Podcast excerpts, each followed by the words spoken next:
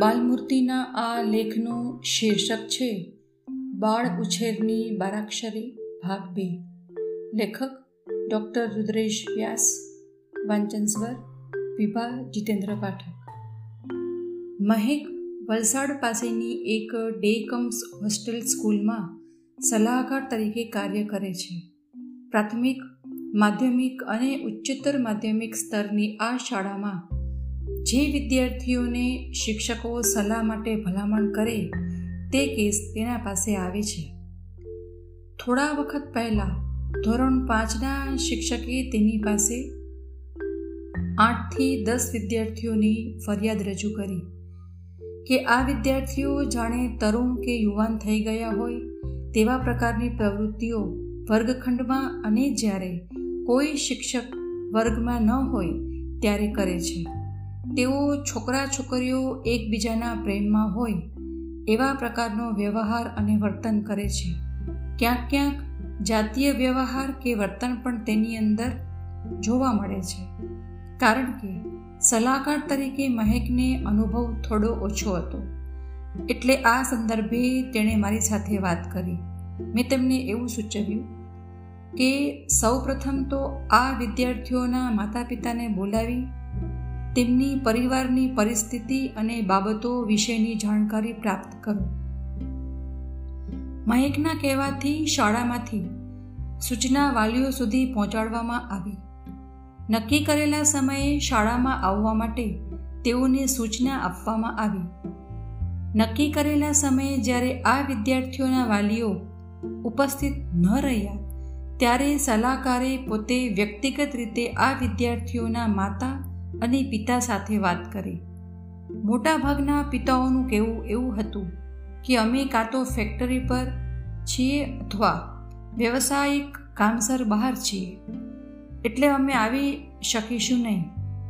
જ્યારે વિદ્યાર્થીઓની માતાઓ કાં તો કીટી પાર્ટીમાં અથવા તો શોપિંગમાં કે એવી કોઈ પ્રવૃત્તિઓમાં વ્યસ્ત હોવાનું કારણ દર્શાવી બોલાવેલા સમયે શાળામાં ઉપસ્થિત રહ્યા નહીં. આ પરિસ્થિતિ થતાં ફરી પાછો અમારો સંવાદ આગળ ચાલ્યો. સલાહકારે કહ્યું કે પરિસ્થિતિ આવી ઊભી થઈ કે વાલીમાંથી માતા કે પિતા કોઈ આવ્યા નથી. આ બધા જે બાળકો હતા એ આર્થિક રીતે જેને આપણે ન્યૂ રિચ અથવા તો અપર ક્લાસ ધનવાન પરિવારોના કહી શકીએ તેવા હતા. એ બાળકોને જ્યારે પૂછવામાં આવ્યું કે વાત કરવામાં આવી કે અહીંયાથી તમે જ્યારે ઘરે જાઓ છો ત્યારે ઘરે કોણ કોણ હોય છે? અને ઘરે ગયા પછી તમારી પ્રવૃત્તિઓ શું હોય છે? તો મોટાભાગના બાળકો ઘેર જાય ત્યારે માતા કે પિતા બંનેમાંથી કોઈ હાજર નહોતા રહેતા. બાળકોએ ઘરના કામવાળા અથવા તો જે તેમને રાખવાવાળા હોય એમના હવાલે થઈ ભોજન કે અન્ય પ્રવૃત્તિ કરવા કર્યા હોય તેવું જાણવા મળ્યું. ત્યાર પછીનો સમય આ બાળકો સાથે ટીવી સામે કે ઇલેક્ટ્રોનિક સાધનો સાથે વિતાવતા હતા. એ મહત્ત્વની વાત એ છે કે આ બાળકો જ્યારે ટીવીમાં કોઈ સિરિયલ અથવા તો ફિલ્મ જોતા હોય, ત્યારે ટીવીમાં જે દેખાડાય છે, બતાવવામાં આવે છે, સિરિયલમાં જે દર્શાવવામાં આવે છે, તે સાચું છે કે કેમ? તેમની ઉંમર માટે યોગ્ય છે કે કેમ? તે દર્શાવવાવાળો કે સમજાવવાવાળો તેમની પાસે કોઈ માર્ગદર્શક ઉપસ્થિત નહોતું રહેતું. અને આ બાળકો ટીવીની દુનિયાને સાચી દુનિયા માની પોતાની ઉંમર કઈ છે તેનો વિચાર કર્યા વિના તેનું સીધું અનુકરણ કરતા હતા.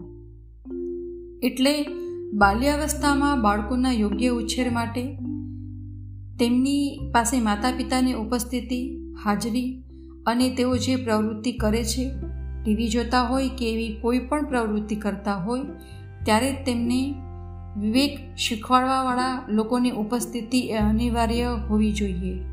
માતા પિતા તરીકે બાળક માટે સમય આપવો એ અનિવાર્યતા છે. જો બાળકને તમે સમય નહીં આપો, તો આવા પ્રકારની કોઈ પણ સમસ્યા સર્જવાની શક્યતા છે. બાળક જ્યારે ઇલેક્ટ્રોનિક ગેજેટ, ટીવી કે ઇન્ટરનેટનો ઉપયોગ કરે છે ત્યારે ચોક્કસપણે માતા કે પિતામાંથી કોઈકની હાજરી હોય તો તેને યોગ્ય માર્ગદર્શન, વાસ્તવિકતા અને કાલ્પનિકતા વચ્ચેનો તફાવત સમજાવી શકાય છે.